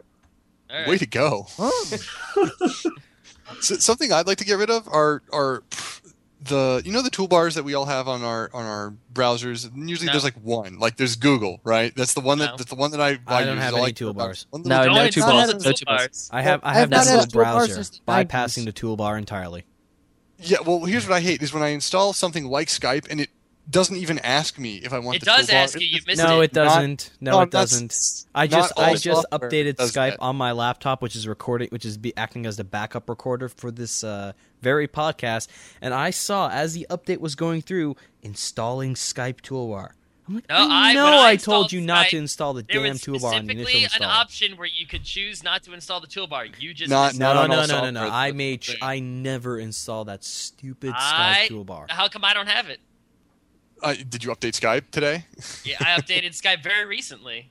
because I know I know that I have a little Skype thing on my toolbar. I haven't gone back and taken it out. But And there's Skype what I'm, I'm just using Skype as an example. There are, there are other pieces of software that will install things and change change your browser without asking. Yeah, And well, I got a new thing, guys. why, Like they think that I need 18 don't different use the, if you're using stuff. those pieces of software, you're using the wrong piece of software. Guys, I've got a new thing to eliminate. A new spring cleaning thing to eliminate. New Skype on Mac. Just Yeah, How about just fuck use and Skype? die. it's bad. It's real bad. The new What's- Skype. I'm not sure how bad it is on Windows, but on or whatever. on Windows, Mac. it's a little Wait bit minute, better, minute, but wait a on. Mac, it's awful. Microsoft. Oh, it's just terrible. Hey guys, let's remember Microsoft just bought Skype.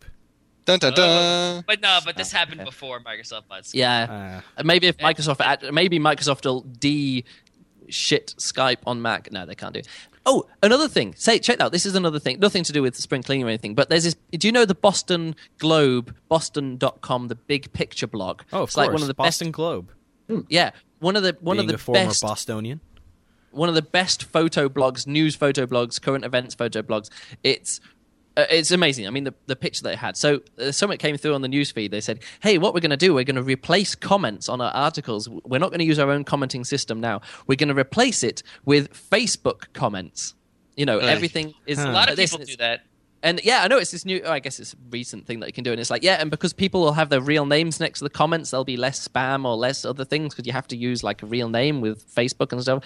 Because no troll has ever made a fake account. no, I'm just saying this is the idea that they have. So this, the, and and I just looked at the comments, and all of the comments have gone from like you know sort of like, hey, nice this, and this is really interesting. This, and, you know, like longer comments, and now it's like great photographs, unique pictures, beautiful.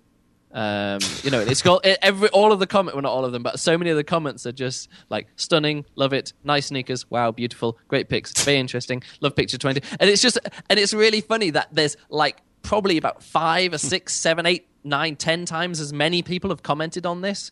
Like so much quicker because you don't have to sign up for an account with Boston Globe to leave a comment on their blog anymore. You can just use your Facebook account. So there's like loads and loads more comments, and But the quality has gone down.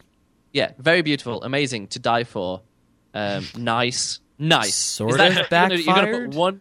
No, no, it's great because they're going to get so much more traffic because everybody who comments on this now, it's going to come up that they've commented on this blog and they're going to get so much more traffic. It's unbelievable. See, but here's the Mm-hmm. thing: is like I don't understand who reads comments. I don't read comments on pretty much anything ever. No, no, the So- point is these comments, you don't have to go and look at this website, this webpage, this one blog post to see these comments. If your friends comment on this webpage, that it's now going to show up in their feed and you're going to Well, I see don't, it. I don't look at Facebook either. well, so- whatever. I'm just saying, but for the people who who do use Who do. This is I think this is a win-win-win situation for everyone except me who actually I like normally going down to the bottom of the comments and seeing people's comments about the photographs and seeing which ones people like. You know, they'd say, "Oh, number 29 is a really good photo." And I'd look at number 29 and go, "Oh, that is actually really good." Or they pick something out of detail that I've missed, and I think I'm never going to get that comments from there anymore.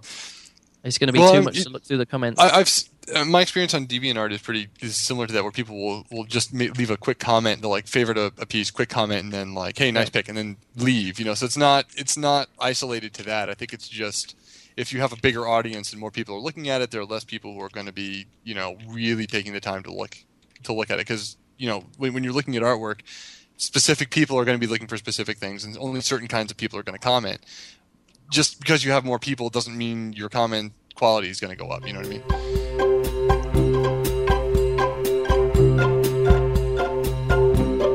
So we're finally on to our final topic of the evening.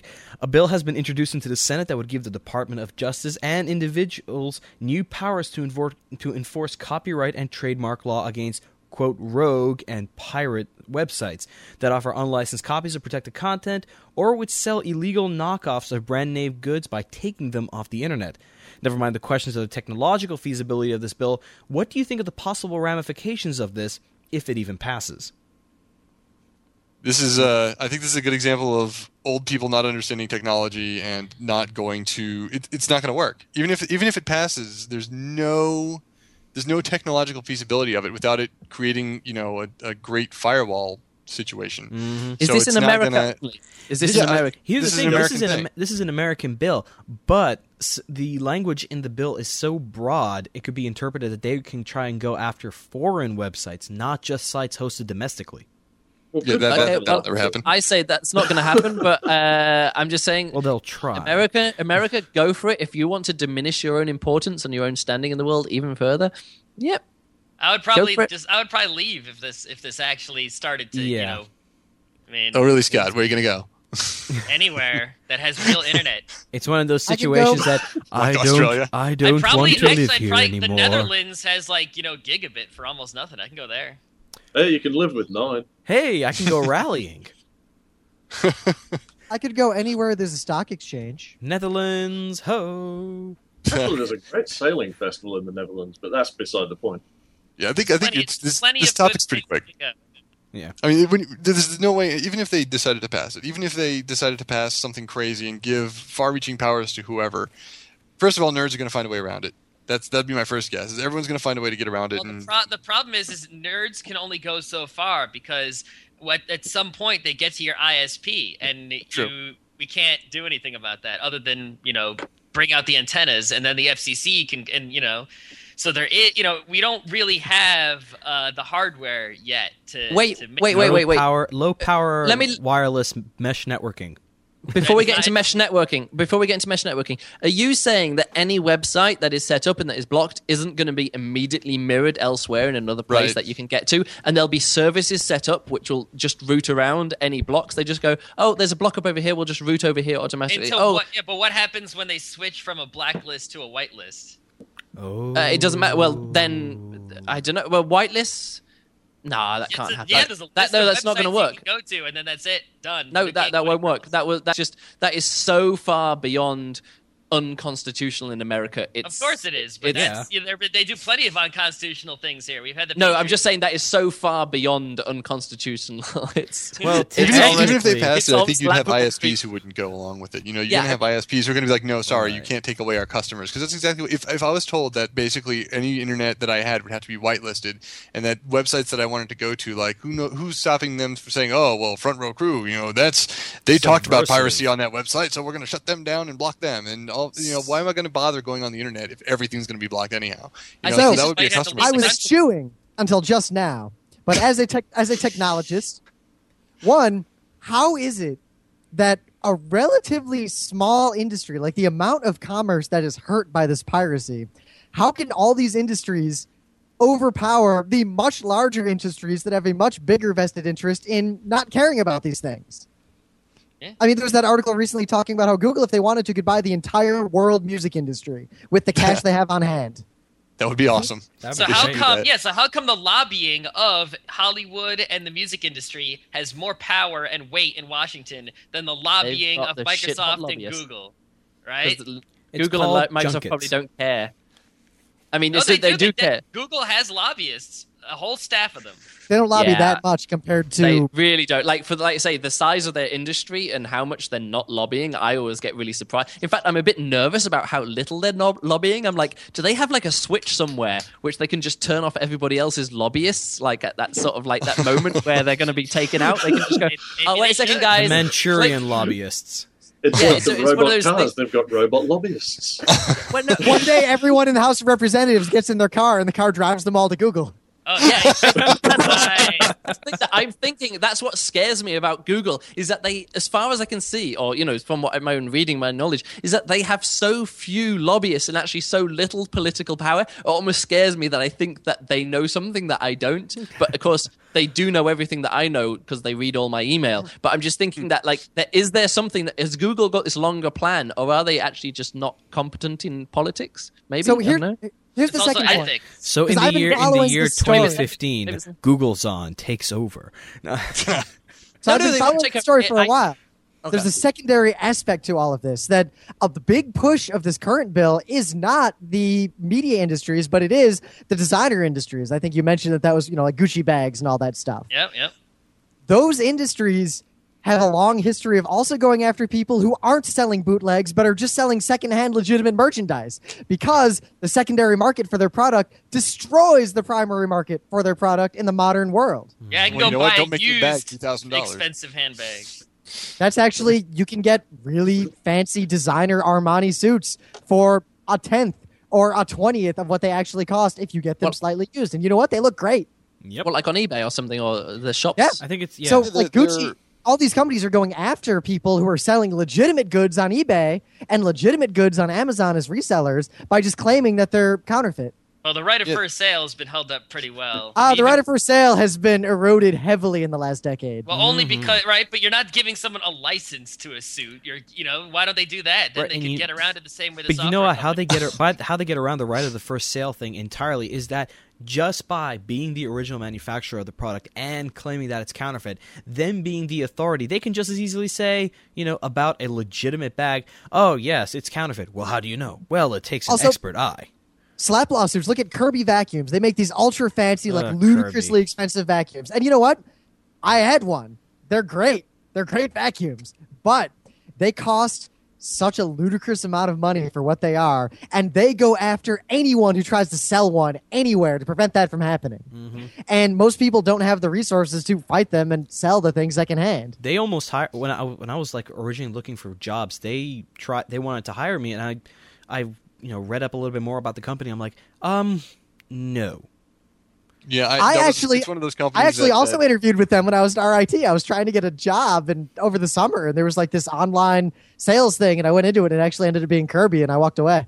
Yeah, that was that was something that I've I've had twice in my life when I was unemployed and looking for jobs. One was the uh, the knives. Cutco. I'm sure everyone's had Cutco! Cutco, They're they are ara- they are The on one- my campus every week. You know The what? I got the it. The guy who the guy who was running the Kirby thing, who was doing my interview, was so shady and the, like the worst salesperson I've ever encountered. I was like, no, I'm out. I'm not even staying for the second interview. Bye. To be fair, we have a full set of amazing Cutco knives because Emily was a Cutco girl long ago. and you know what? Those knives are great.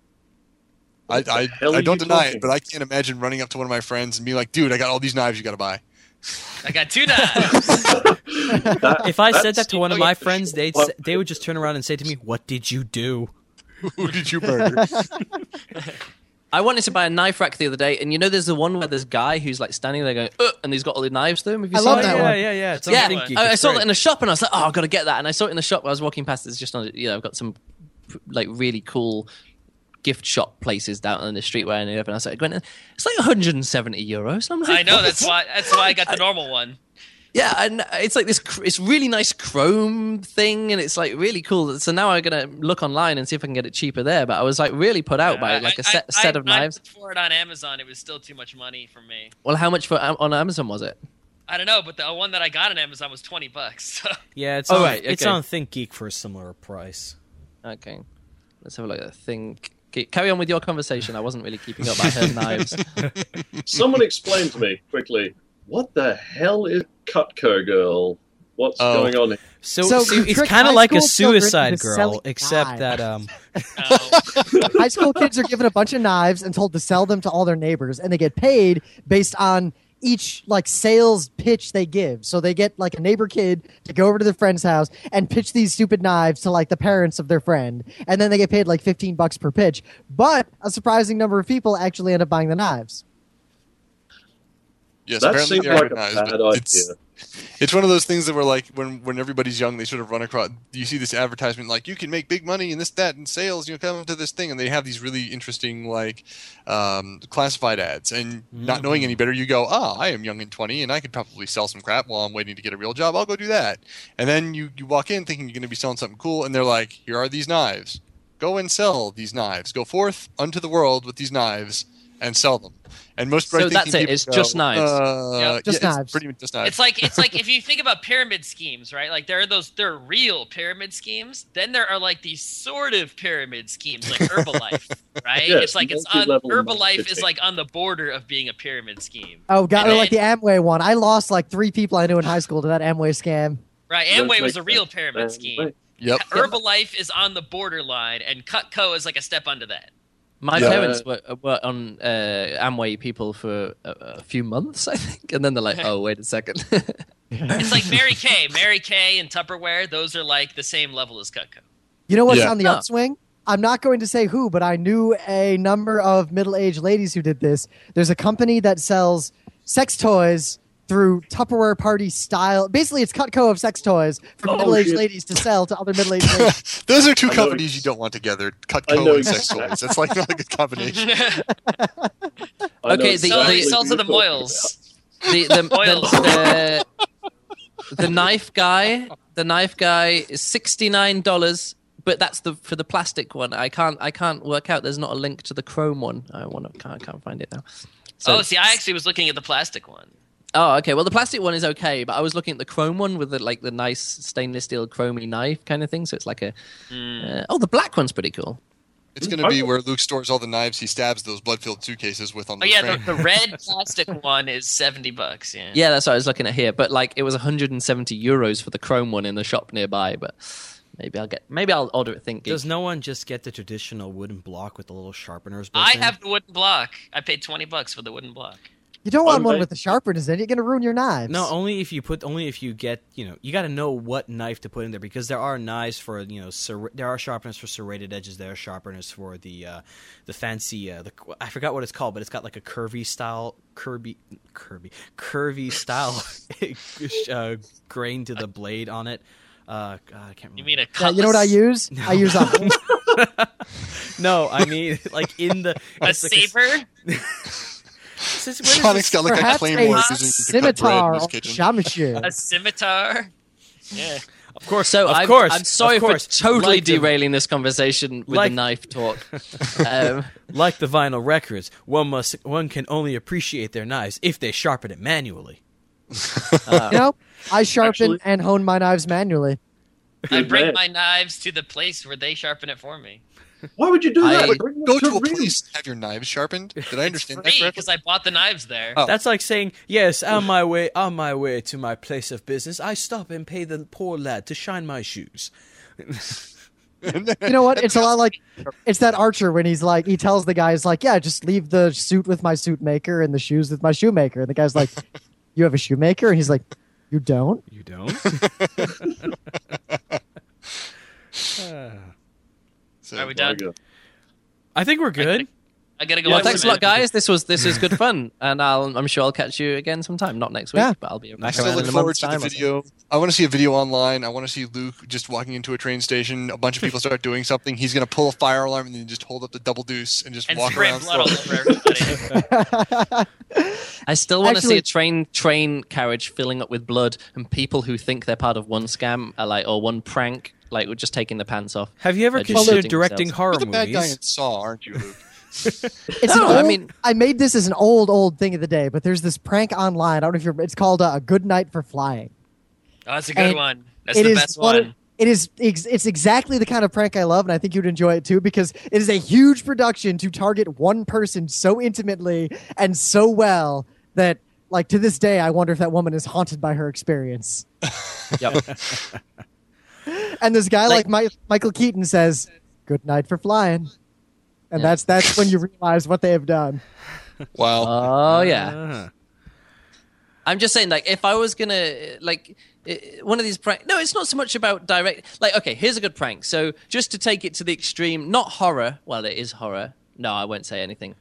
I'll come So you've got something this blood, right? No, no, no, no, no, no. Let's take it. Let's take it because that's just that's Let just me just- freaking them can. I just- but can I say just if say you get someone and they, Can I they're doing say- a prank, they're doing a prank, and you grab them and you pull them away and you put them into a small container and you actually just put a gun against their head and say. I don't know. What's the most horrific thing that you can say? I mean, this is like Your seriously, you know, grandma Fight was good like last I- night. I'm No, going no, to fill no, no, this no, with no, no. blood. No, no, no, no. Not your grandma was good last night. Okay, I have your grandmother here. Either you have to have sex with your own grandmother right now, or I kill your grandmother. That's that's the kind of level that you need to take disturbing prank to impress. Grandma, I you've think. lived a long life. It was great knowing you. Uh, Yeah. Let's hope I never get pranked by Luke Burrage because Yeah, Luke, Luke, you need to someone's gonna prank- Luke, Luke. Honestly, you need to come over to. LA. I will introduce you to some people, and uh, you can you can make a pitch for a horror movie. And um, And not one person in this whole conversation just brought up Christopher Walken's tire iron prank. mm, I, I don't know that that? one. I don't know. know that either. Well, I'll just leave that out there then. it's a classic SNL bit. I've seen To it. the Yeah. Googles. So, as a takeaway for all you wonderful listeners out there who have endured the uh, bloodbath, literally, Luke has propo- Luke has proposed. No, I think the, the Um, grandmother sex you- or death dilemma is not is not a bloodbath. Luke, Uh, on Sunday, God's going to be like, I heard you didn't like my prank. All right. Mm. Uh, good night, everybody. See you later. Good night. Bon, bon nuit. Sure.